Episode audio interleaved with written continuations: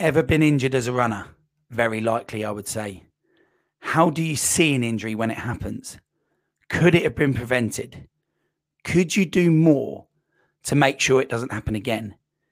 In a world where we as runners find ourselves injured continually fighting that injury, are we running towards injury or are we running from injury?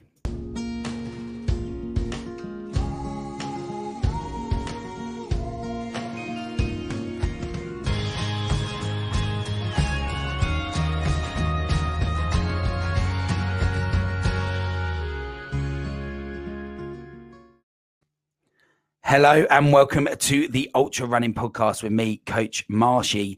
So, injury is a massive topic in our sport of ultra running and in the running world in general.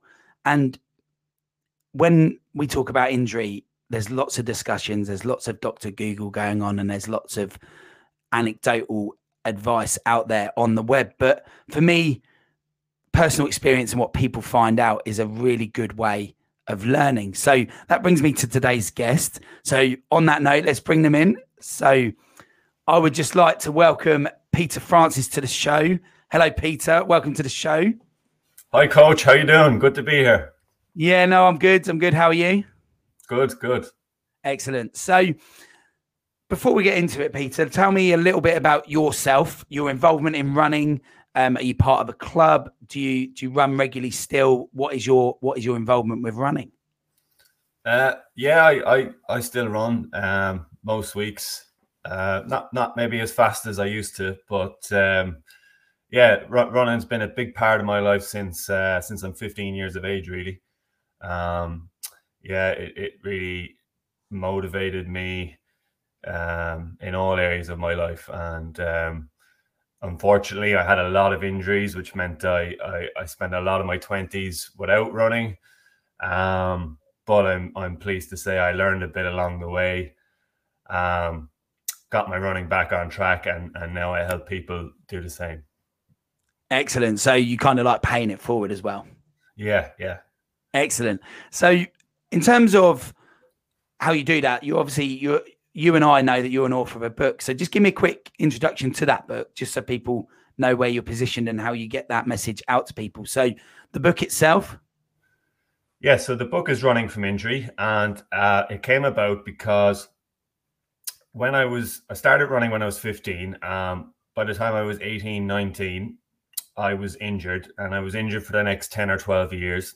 And so during that time, I did a load of science study. I did three degrees. I did all my coaching qualifications. I worked with teams. I worked with athletes.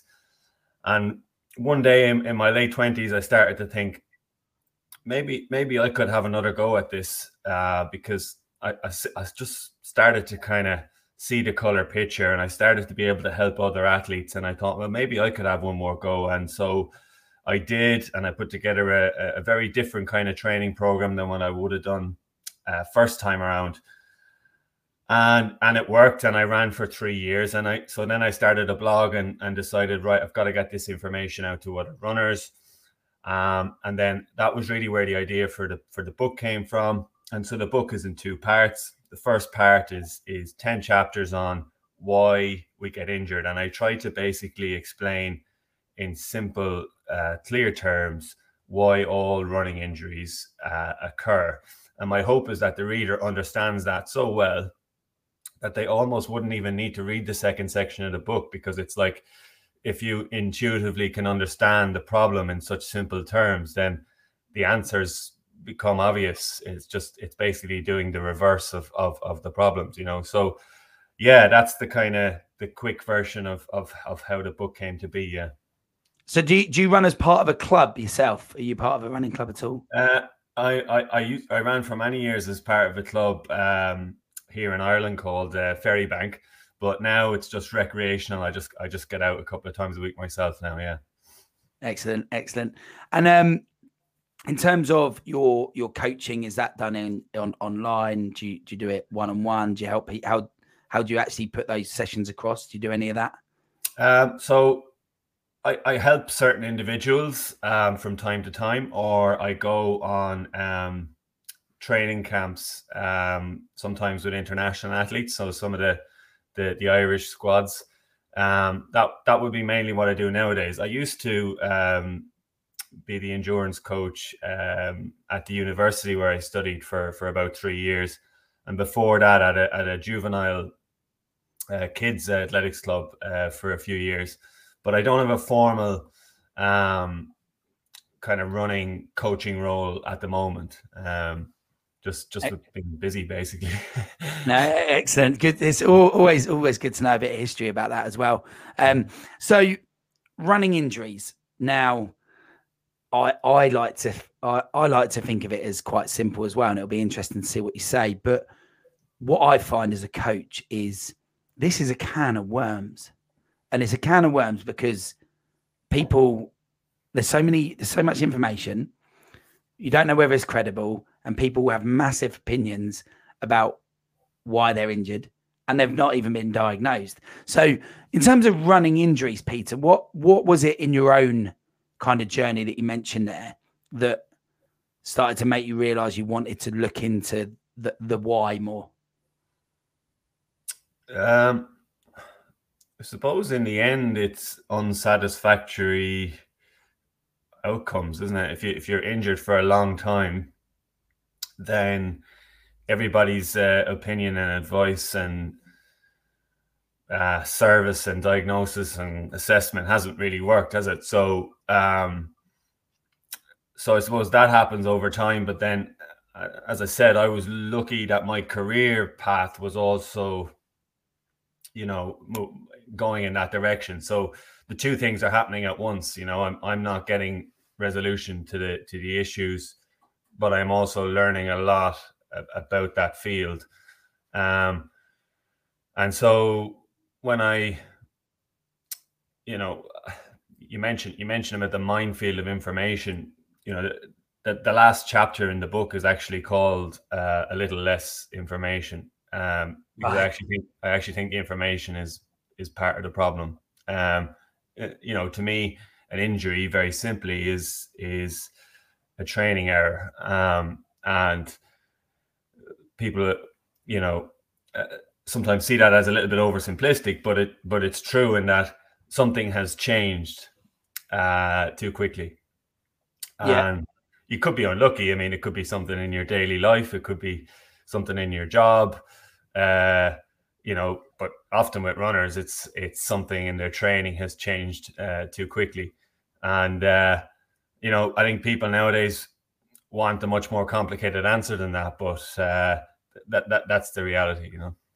Yeah, no, I, actually really agree. I think um, I've I've looked through through some of your, some of your bits before the show, and and yeah, I, I, I I'm reading it, and it's actually making a lot of sense to me. And I think, obviously, you and I perhaps aren't going to sit here and talk about specific diagnosis, but when it comes to those those common injuries within runners, um, we'll go on to what you think the theory is in a second. But do you think those common injuries are all kind of curable by the same process. So, you know, the ones that come to mind, plantar fasciitis, the common runner's knee, you know, these things, they they're they're under the same kind of theory as what you're you're putting across. Well, well, what's interesting about those injuries is um, they all have things in common. So uh, you're right. You know, the, the, the top five injuries they all occur from the knee down for a start. Um, they all uh, come on gradually. So they're not traumatic, you know, like when you break your leg or something. So they all come on slowly. Um, they're all due to repetitive uh, overuse.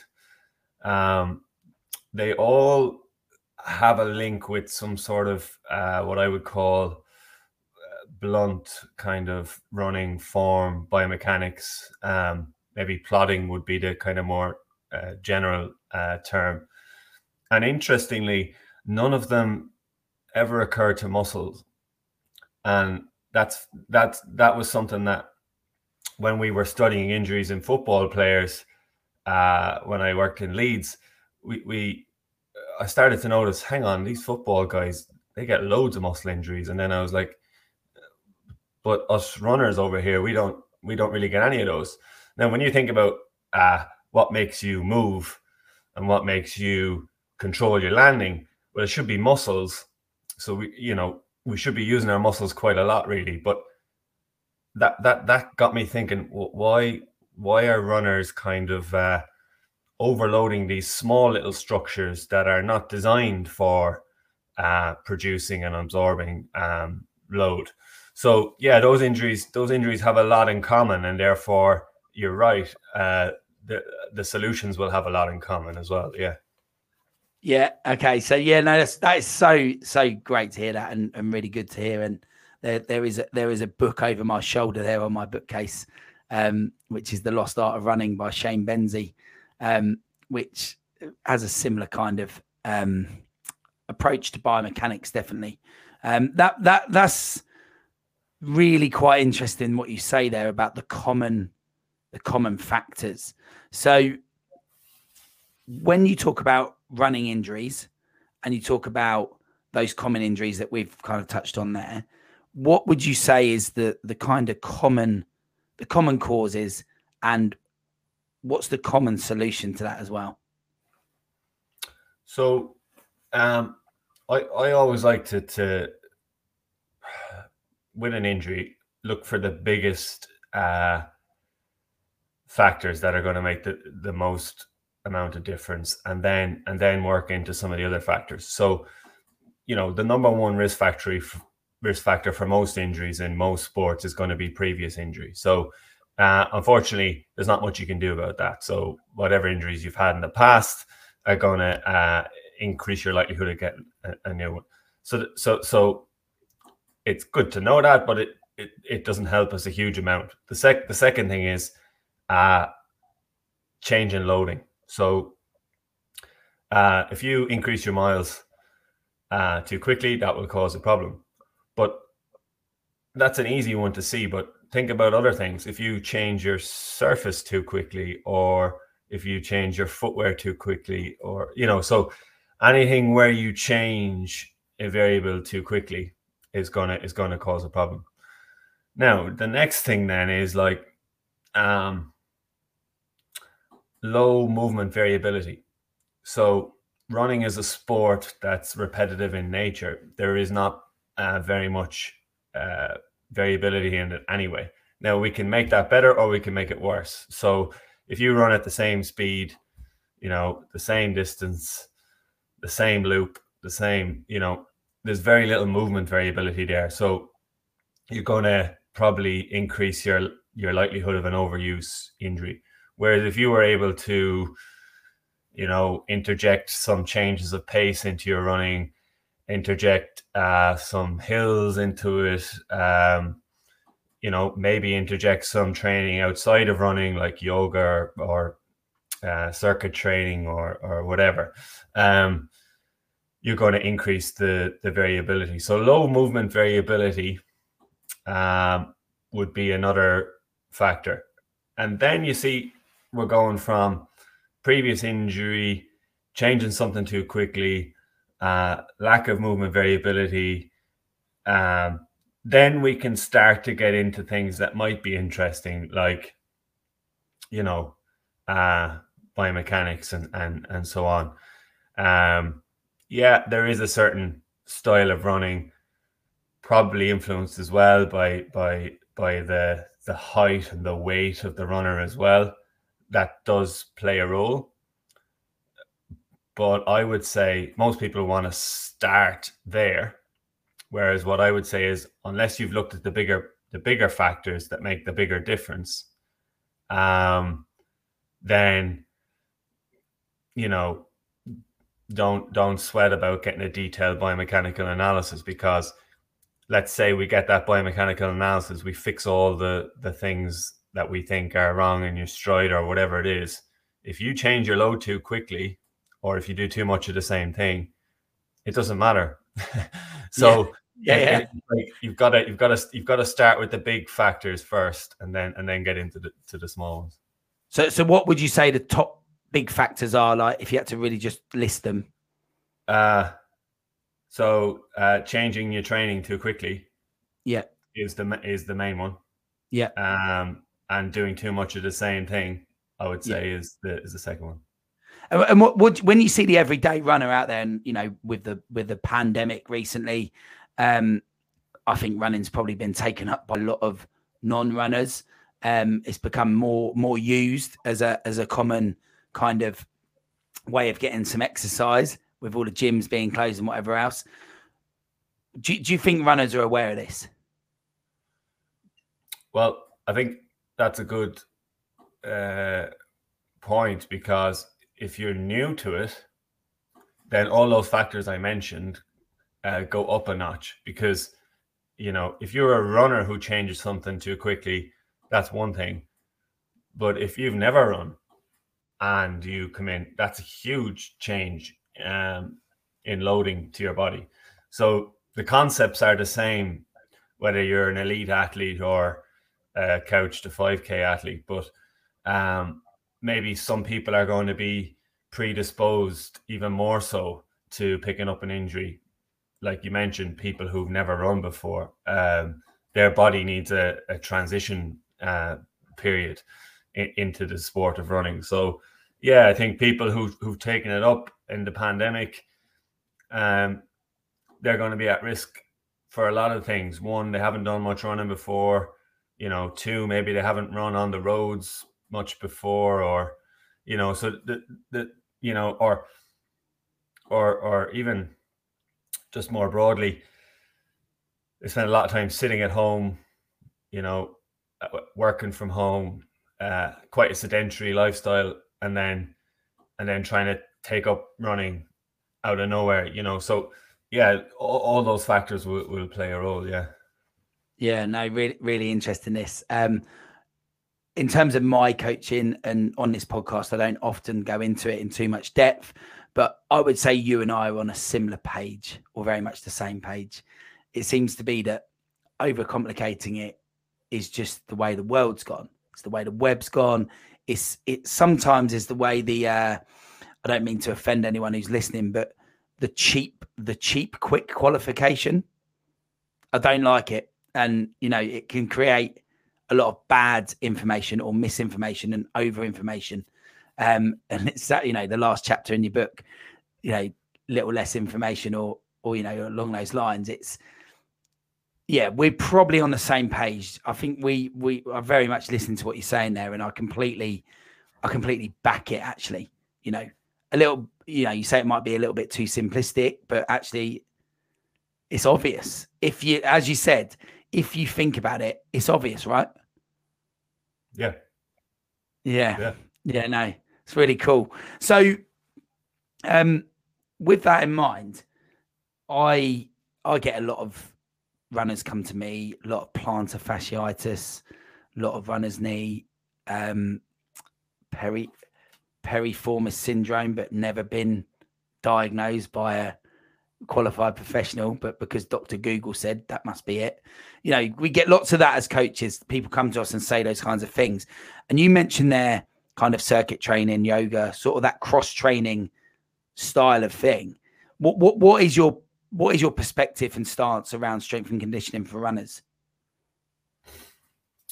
Um, well, strength and conditioning um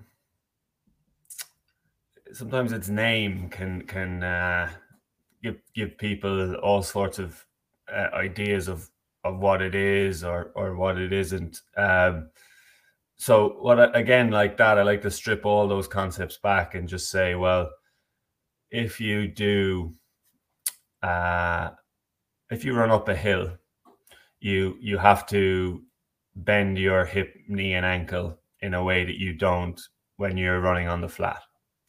So if you bend your hip, knee, and ankle, you've got to use muscles all the way uh, up and down the, the chain.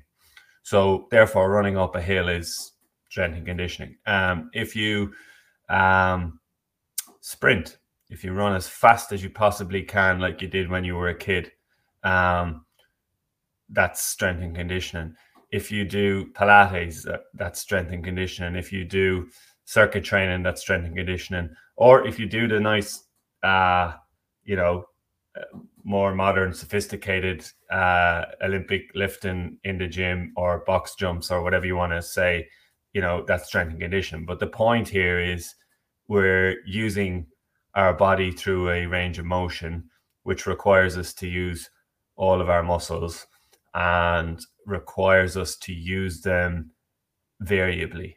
That's all that's actually happening. So, um, again, that whole field you know, which, uh, you know, as somebody who teaches on those courses that produces those graduates, that whole field uh, can be overcomplicated in itself as well. Um, and so, you know, as as a sometimes I do an exercise where where I show people a, a change in in stride mechanics when you run barefoot, a change in stride mechanics when you sprint, a change in stride mechanics when you run up a hill a change in stride mechanics when you do a squat with a barbell. And I just asked them to, to say, well, what do all those things have in common? And what they all have in common is the flexing of the of the lower extremity, the ankle, the knee, and, and the hip, and the use of muscles. Uh, another thing they all have in common is that they're going to add variability uh, to training. And so, if I start to introduce variability even if I get the strength and conditioning wrong, you know, I'm doing the wrong strength, you know, I've introduced variability. So even if I just introduce variability and that's the end of it, I've I've already helped with my issues because we, you know, like we've discussed already, you know, it, even if I introduce the wrong strength and conditioning and it means uh, I don't change my running load too quickly, brilliant. Because now I'm not now I'm not just solely running all the time. So um, I think what again with strength and conditioning, I think it's very very important because we live in a modern sedentary world where we we we kind of nearly need strength and conditioning to replace, uh, you know, climbing over walls and climbing trees and jumping fences and you know all the stuff that's not we don't do anymore. So, um, you know, to almost like combat the the smartphone and the tablet uh, usage, we we need uh, strength and conditioning. So so I think it's useful just for the average human. Uh, so therefore, it's going to be useful for a runner um, as well. Um, but again, I would just say to people, uh, don't sweat the details. Just get up and use your body fully and differently, um, and then you, you'll you'll be fine. Love that. Absolutely love that. Don't even know where to start with that because that was, well, if I could take a caption of something and put it out there to the world, it would be those four minutes that we've just discussed because I actually couldn't agree more with that. I think if we just touch on the point that you made at the beginning of that about the graduates that you're you're teaching and part of, um, that overcomplication, you know, uh, it's a while since I was at uni now, but um, I was at Nottingham Trent University, and that was that had a new strength and conditioning additional course that you could do as part of your your module. And one of my housemates, he did it, and he talked about all this fancy stuff that they were doing. But the truth was, it was just what you've just said. It was variability. That that's all it really was. When you break it down, that's what it was. It was just doing some training with those joints, with those muscles in a way that is perhaps different to running on a flat yeah. in, in a in a basic sense. So that was really interesting to point out there. But also the um the barefoot question as a uh, you know my previous episode was uh, talking to a guy called Kevin who who is completely transitioned now to being a barefoot runner. Um, by the sounds of what you've just said, using barefoot shoes would be a good tool for runners to use because of the variability in it. Yeah, it, it, will. I suppose by default, yeah, it will. It will introduce variability. The foot is a very variable structure. You know, twenty six bones, thirty three joints. Um, so it's designed to move in a, in a variety of ways. Um, the you know people who spend more time barefoot have uh, bigger and stronger uh, feet muscles. So um, when you think about the fact that your feet are the springs beneath the the the whole operation, then um, having them well conditioned and strong uh, would would make a lot of sense.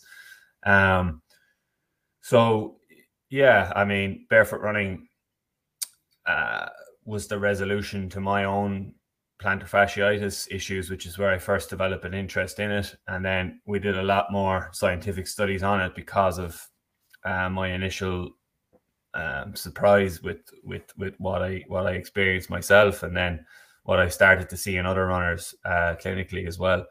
So, so what what uh, did you what did you find with that? What did you find with the the barefoot um, running for the plantar fasciitis specifically?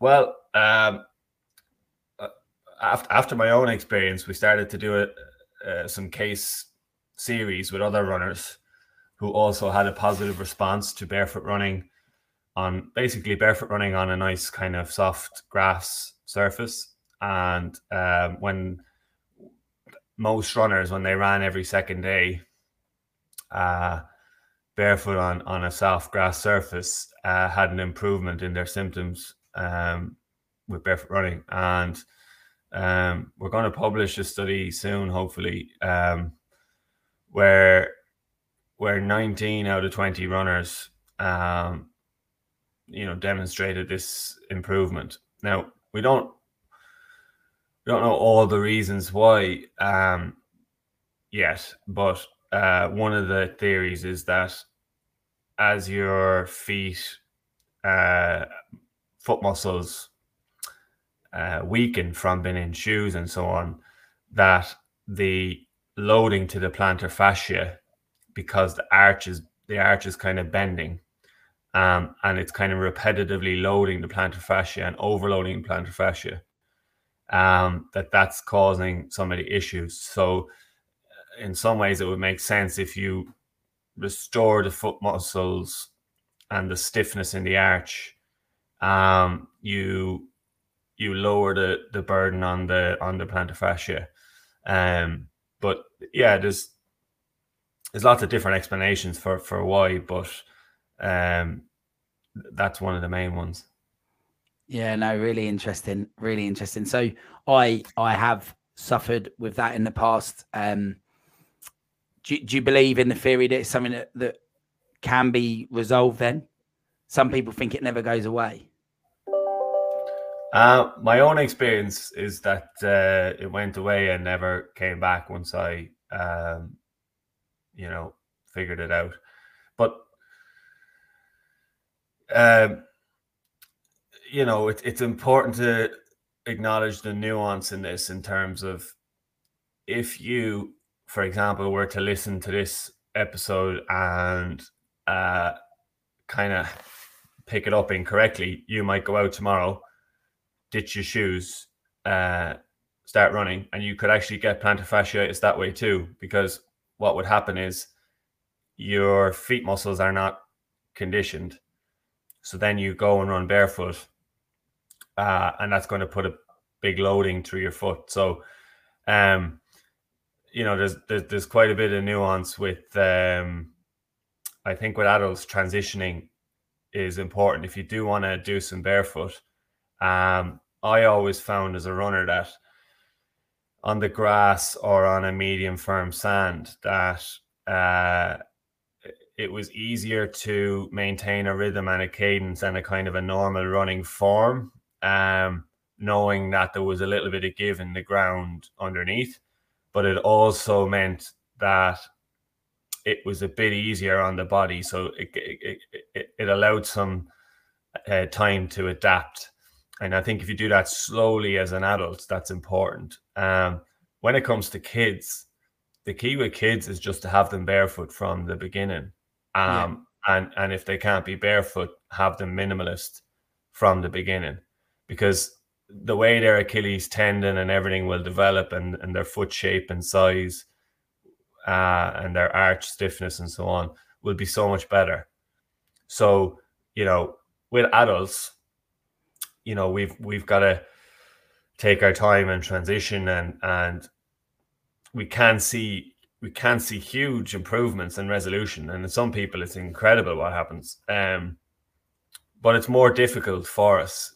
Um, and the, and the amount of change we can create is probably limited.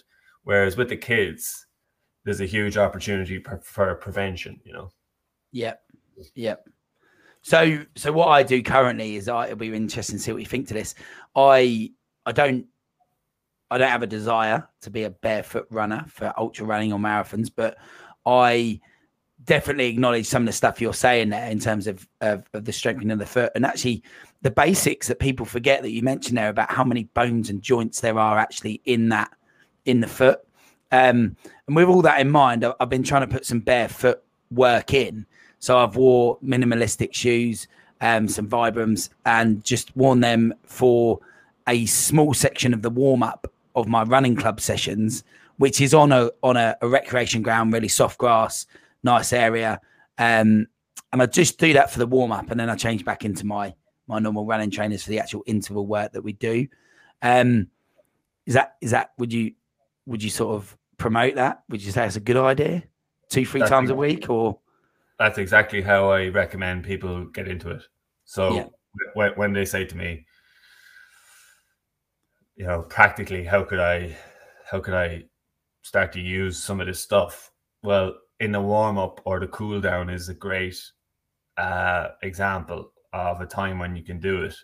Um, and it, it's not going to cost you any extra uh, time. Um, it also means in a warm up or a cool down, it's at an easier pace and it sort of just gives you your, your body a chance. Um, and then as the feet and everything else gets stronger, uh, if you want to, you can then um, play with with with increasing it. I mean, that's how I did it in my own uh, running career. I mean, at one point I was running um, 20 miles uh, at sub three hour marathon pace um, barefoot on uh, Roundhay Park in Leeds. So, um, that what you can build up to is, you know, sky's the limit. Um, but it, but it, but it, yeah. I mean, what what I also like about what you're doing there is, even if you just do that, you've introduced variability into the week, um, yeah. as well. You know, um, and you've introduced conditioning for the feet and the ankles as well. So even just that uh, is is going to be great, you know, um, as an additional thing. And and then by the time you do some of your non-running strength and conditioning, and by the time you maybe do some hills and do some whatever, all of a sudden now you've got a varied program with with lots of different types of running in it. Um, and you're not just uh, you know, using the one movement strategy. I mean, I even when I was competing at a decent level, you know, I never uh, I never did workouts or or ran hard on the road without a shoe, you know, um, because there's no there's no compliance in the concrete. So um, I always felt to run at any sort of decent pace, you needed um, some compliance. Um, I don't think there's a, by the way, I don't think there's a special type of shoe, but just some compliance um, to to overcome the the concrete. Or because your brain and your body is so good at regulating all this stuff naturally, if you do want to run on the concrete, you know, if you did, for example, want to run barefoot on the concrete, you've just got to slow right down. And that's how you that's how you moderate the impact is by slowing down. But if you want to if you want to run faster on the concrete, then you're going to need some surface compliance, and that's probably where the shoe comes in, is to just give a little bit of that compliance. And I think yeah. one of the reasons that, um, I think I think as an endurance runner, you do do a lot of slow running, and I think one of the reasons why the grass and so on is magic then, is because you can use your normal running pace, because the grass is providing the compliance for you underfoot. So Whereas you see, when I was, you know, when I was a competitor, okay, I wanted all the barefoot running be- benefits, but I didn't want to slow down because if I if I had to slow down so much, I'd no longer be at the fitness that I needed to be to, to race. So yeah. that's where barefoot running was brilliant because all my easy runs could be done barefoot on grass. So for me, I was able to train at my normal easy run pace except now I was I was barefoot on grass. But anytime I wanted to run the roads, or I wanted to do a, a threshold or a, a, tempo run, or you know, uh, wanted to do like say Saturday morning park run or or whatever, then then I would use a, sh- a shoe to give me the compliance on the harder surface. So when I listen to all of this, this is all like music to my ears and my beliefs. And, you know, like I said earlier, we're very much on the same page, I think, in terms of our beliefs and our, our the more holistic side to it, you know, the, the bigger picture. But I think, do you find it hard to convince people this stuff? Um, you know what? I, I don't really try and convince people um, because uh, it's up to it, it's up to them, right? So uh, if if I'm asked for my opinion, I tell them this is what I would do, or this is what I think, or if they read my book, they'll see exactly why I suggest why I you know what what I'm saying. Um, so yeah, I, I I mean I know I know what you're getting at. Um, what I prefer to do, say if I'm doing a talk and I'm engaging with the audience, like what I want to do is try and help people get to their own conclusion about it. So a bit like yeah. earlier when you said like it's obvious. That's when that's when they're really empowered when they understand the concept for themselves. And uh, and then you're not really convincing them because they actually own the knowledge for themselves because they've reasoned it um, themselves, you know. So um, yeah, that's that's what I try and do. Yeah, no, I think there's a really good lesson for me to learn there as a coach. I mean, I've been doing it a few years now. I've been doing it sort of a decade, um, but also probably for a lot of coaches out there, we we can be guilty, and I don't know if you've done this in the past, but we can be guilty of wanting to put that opinion onto people because we think we're right, but actually, the way you've just explained it is actually you give people the information if you're asked about it. Now, your background is credible, and you've you've got your, you've done years and years of research into it. You still look at you know you're still involved now, and actually, if someone asks you your your opinion, you're going to give that to them, and then with that, they come to that conclusion, and actually, that's a really good message to any coach who's listening to this, but also any any runner as well. You need to go and you need to go and find the information and read what's out there from an educated source. And if they read your book, like you said at the beginning, I think you said they would only read the first half of the book because they would they would see that it's that obvious, or in my words, that obvious. So then they've come to the conclusion, right? Yeah, that's that's sort of what you know. Um, and look, there's another reason for it. I mean, like the, the first reason is, you know, in life in general, if you if you put your opinion onto someone if if okay great if they're ready for it then that will work but if they're not then they'll they'll reject it right? So um that's the first reason but there's another reason. The, the reason the other reason is is when when the athlete or whoever is not with you they have to be i mean i i think a, a noble goal is for them is for them to be able to think for themselves so so when you're not there, and, and I'll give you so many simple examples of that. Um, if at a talk I mention yoga or something, right? Um, there will always be somebody who says something like, um, there's no yoga in my area. The the the the girl only does Pilates or whatever. Uh, is that okay? Right now, if if they could understand that the aim of the game is variability, you know, breaking up uh, sustained postures, using your muscles fully, da, da, da, da, right? They would know that the Pilates is just fine. Yeah. Right. But if I'm just telling them this is what you need to do, now when I'm not there, the whole system breaks down. But if you can actually think for yourself about all of those concepts, um, you know, then you can go, okay, so take take a hill. Oh, there's no there's no hills where I am, but there's this one really uh, long set of uh, steps in the in the park.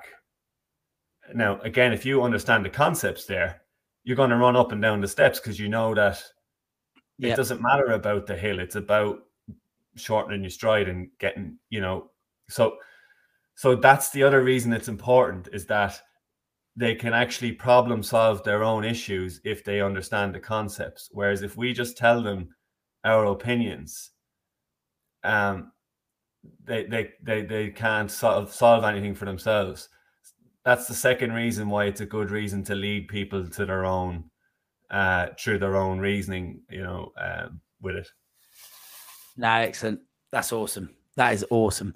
So I'm going to ask you a little bit about your running, just to to, to kind of finish us off. So, um, what what what does running mean to you now, and what did running mean to you as a as a as an athlete? What what what does it mean to you? What does it give to you? So when I found it as a teenager, 15, uh, 16 years of age, you know, you're going through those teenage years where you're trying to form an identity. Uh, I was probably a bit lost. And next minute, I got this you know, miracle drug whereby I'm running uh, physically, I'm feeling good, mentally, I'm feeling good. Um, I'm in an athletics club where I've got other guys the same age as me who are doing the same thing. Um, and I can remember at that point, my motivation in school and in, you know, and everything went through the roof. So, uh, at that point my relationship to running was wow this is this is you know changing my whole life um so then it fueled the discipline which then uh, led to me you know the same skills i guess meant that i studied well at university and i you know uh, applied those skills to my life and then like um, I suppose I had a lot of disappointment with running when I and I fell very much out of love with running because uh, every time I tried to do it, I was I was injured. And then the relationship changed again when I learned how to do it without being injured. And the competitive part of me and the drive to improve. Um, so I had that relationship with it whereby I firstly, I loved consistency. I loved that I could just run consistently, and I and I really started to love and enjoy the process. And that meant then, as I kind of focused more on the process rather than the outcome, I went from 36 minutes for 10k to 35 to 34 to 33, and then the competitive monster took over, whereby I knew I could do the process. I knew I could be consistent all the time. And so I started to focus can I run 32 uh, minutes of 10K? And of course, that's when at the end of three years, I was exhausted. And that's when I kind of ended up retiring from the competitive arena in, in 2018.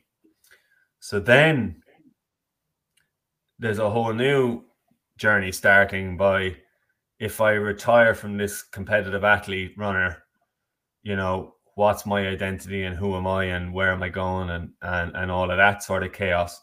So that's what the last three years have been about. So so the last three years, uh, you know, I now run because I still like to run. I live in the countryside. I'm on a natural eight mile circuit um, with with with beautiful countryside all around me. So um, I go out a couple of times a week to stay fit and um you know it sort of uh, it fuels my health physical and mental health I suppose um but I hike and I swim and I do other things you know so um whereas when I was in that competitive mindset it was all about uh, trying to optimize things to to to run as fast as I could so it has been interesting you know you talk you talk about the relationship with running you know, it served it served different purposes at different times, um, al- along the way. You know. Yeah. No. Cool. Cool. Um. So two more questions, and be as blunt as you like. What What do you think about the ultra running world? What do you think about ultra marathon training? What do you think about ultra running? What do you think about these documentaries that are out there about these wacky events that we can now go and do as a as a recreational runner? You know, what do you think of the ultra running world? It's really interesting that you've asked that question um, now because I've read a book literally two weeks, three weeks ago um, that's changed my perspective on it. Um, so I'll give you my first perspective, which is the one I've had most of my life. Um, yeah. Didn't get it at all. Um, and um, I, I just didn't understand it. Um, and I, I would get frustrated even when people would say, uh, you know, when they would know me as a runner and they'd say, oh, you know, uh, which marathons have you done? And I'd say, oh, I've never done a marathon. And they'd be like, no, you know, you've definitely, and I'd be like, no, because the drive for me was always to be the best I could. And, and, and I, I, I looked at say 10K and it was about, could I get faster uh, at, at a distance like that? And so I never saw the point in, you know, um, I would have known people who sort of came into, let's just say, endurance sports and would jump straight to Ironman or you know, whatever. And, and in my mind, I'd be like, you can't even do your local 10k uh, yet, and you're you're going straight to this. And so I just didn't understand it. You know, I, I was just like, what? And and then I was wondering, is it part of the societal thing where, you know, nowadays it's got to be bigger and better and uh, you know all of that. Um, so yeah, for, for, for most of the time, I was just like, they must just be crazy people. I just don't get it, you know, whatever. Um, but uh, as I said, it was mainly because I couldn't understand it. Now, I've recently um, got an insight to it from um, I don't know if you ever heard of uh, David Goggins. Yeah. Uh, yeah, right. Yeah. So I read his book. That was the book I read about two weeks ago. Um, can't hurt me. And yeah, he um he uh, unlocked it in a way that I get it. Uh, I get it totally from um and it, from from what he was saying in terms of it was an internal thing about uh the suffering of the mind and basically he was doing it because of what he would learn about himself as he did it. And, you know, as he would go through all these emotions and he'd watch them all come and go over the course of this never ending race. And he'd sort of, it sort of developed this mental resilience in him. And it sort of taught him about what he was afraid of. And he, and then I was like, ah, okay, like it, it's a mental test. That that's what it is and and I understood it then because I can relate in terms of when I when I did my PhD, that's the same thing. It's like it's like uh it's it's an endurance test and because a PhD is not like a, a degree where you know you start here, you finish four years later, and that's that. It's like you finish when you're finished. So like you know, some people take twelve years to do it. Some people take you know four years to do it or whatever it is. So I remember that when I was studying like that, it was it wasn't about intelligence, it was just about mental resilience and endurance and and, and all of that. So since I read his book, uh, and he, he he talks about all that ultra stuff as as a way of training the mind to be able to suffer through life. Uh, yep. That's uh, it's now become a lot more interesting to me. I think the mistake I was making was I was comparing it to competitive sport uh, when it's not really about that. It's it's it's it's something uh, it's something bigger than that. It's Something it's something more than that. I know people do I know people do race in it, but I don't feel like that's the I don't feel like that's the you know what I'm saying? Yeah, it's a very it's a very small part of it. There there obviously is always going to be a first yeah. male and a first female across that yeah. line. Um yeah. and and the top the top maybe 10 in each field, you know, like Western States in America, the the 100 mile foot race, it it recognizes that the top 10 both qualify females and males both qualify for next year. So there is a racing element, and those guys have got sponsorship deals now and and whatever else with all the big brands. But the reality is, is that everything you've just said and the whole David Goggins principles that he talks about is that in reality we're in there because we're testing ourselves against yeah. ourselves. It's not. It's it is against a distance, and it is against. There is going to be a clock involved because there's normally a cut off time, but actually, like you said, the the way I say it is very similar. Literally, in a 70 miles is my furthest ultra so far. In that 70 mile race, I went through every emotional state you could be in, including hypothermia, um, which yeah. is a physical state, but you know, that emotional yeah. state with that. So I was that that's why I was out there because it, it did. It was that resilience and that that drive to keep on going. And then my, my, one of my one of my guys who helps out with with my mentorship, he says, "Do you know what, Marshy? If you if you can do an ultra marathon, then trust me, you can do this work. You just need to apply yourself in the same way." Mm. And I think that's what you've said mm. is that you're mm. you can relate to that process and that mm. discipline. Mm. Um, and I think that's really key. And you know, I think there's a it's quite a nice. There's no ego in the ultra marathon world. Yeah, yeah, yeah very little ego. Um, yeah, yeah. Winning's not important. So, so on that note, quick yes or no answer from you. Then, do you, do you think you'll ever do an ultra marathon? Um, I haven't read the book. It's more likely now than than not. Yeah. Yeah. Cool. Cool. And then just if, last... interview, if, we, if we did this interview four weeks, I would have said four weeks ago. I would have said never. Which never. Which that that's that's what I like about uh I suppose uh, keeping an open mind in life is like you just never know how you're going to change because you don't know what you don't know.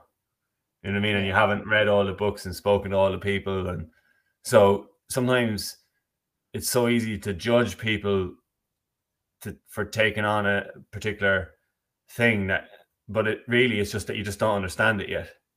You know, yeah. and then you know, so and it comes to different people at different ages, you know. And so sometimes even one thing I like to look at nowadays is, you know, when someone first gets into running or triathlon and whatever, and they're doing all the races and they're they're so excited about it, you know. Um, you know, it's great, you know, because they're they're kind of talking to me as if to say, um,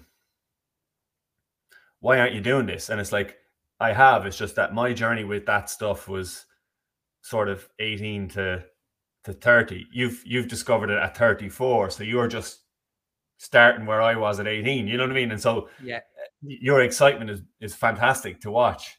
But like I'm doing this other path now that you might have done when you were 18. You know what I mean? So it's like it's it's you come at different things at different stages in your life and, and everyone bumps into stuff maybe at different ages or, or different times, you know.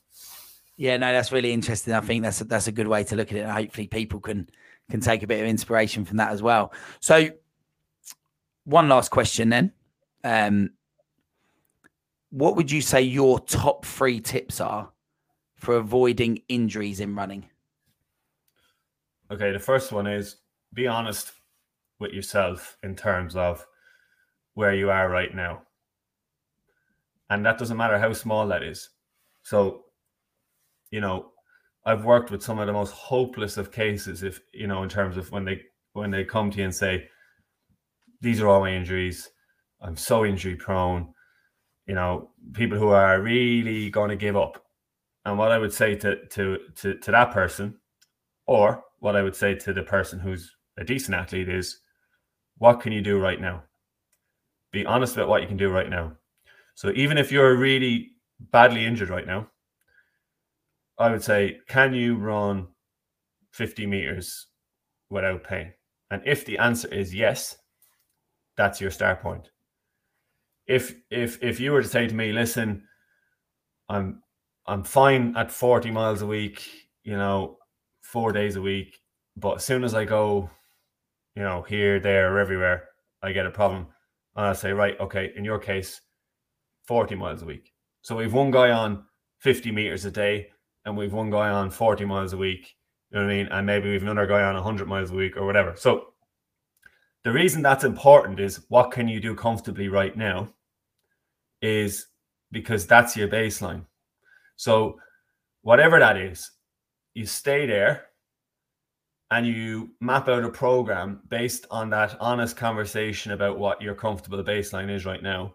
You map out a program for six to eight weeks based on that, and you you have the discipline to stick with that. Then you won't have a problem. Now you can then make these incremental gains slowly over time, um, and you rarely get injured. Um, so that's the first thing. The second thing is um, movement variability. Um, even if you just park your car 20 minutes from work and walk 20 minutes down and 20 minutes back, walking introduces movement variability. And I just think as a society, particularly if you're not in a um, a job that requires manual labor, uh, you need to find different ways of moving um, particularly with running being so low on movement variability as a sport. Um, so introduce variability. And the third one I would say, I mean, there's lots of ones, but the third one I would say is make sure you've got enough headspace. So um, if you really value running and you want it to be a part of your life or whatever, um, you got to have the time to do it. So if you're running from one stressed out situation to another stressed, you know, and then squeezing in your running for an hour and a half, that's going to play a role in your injuries. Um, so you've got to you've got to look at what are you going to take out of your life to just make a bit of room.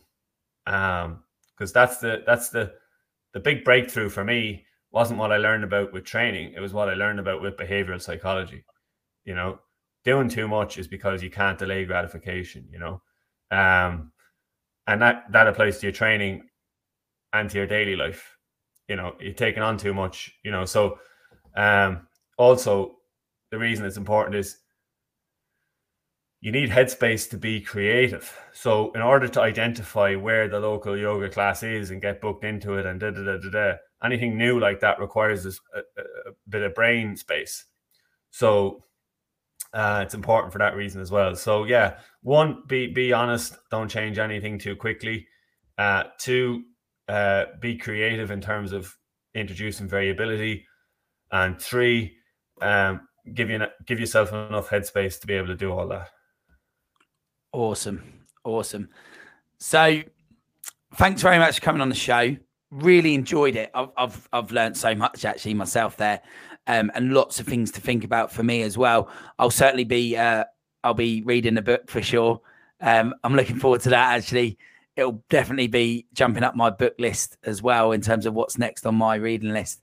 So, for anyone who's listened, um, how would they how would they find out more about um, what you do? So, so everything is on uh, peterfrancis.blog. Yep. And the book is on um, Amazon. Awesome. So they can they can look there. What I'll do is on the um on the YouTube, anyone who's watching on YouTube, I'll stick those links in the description below as well.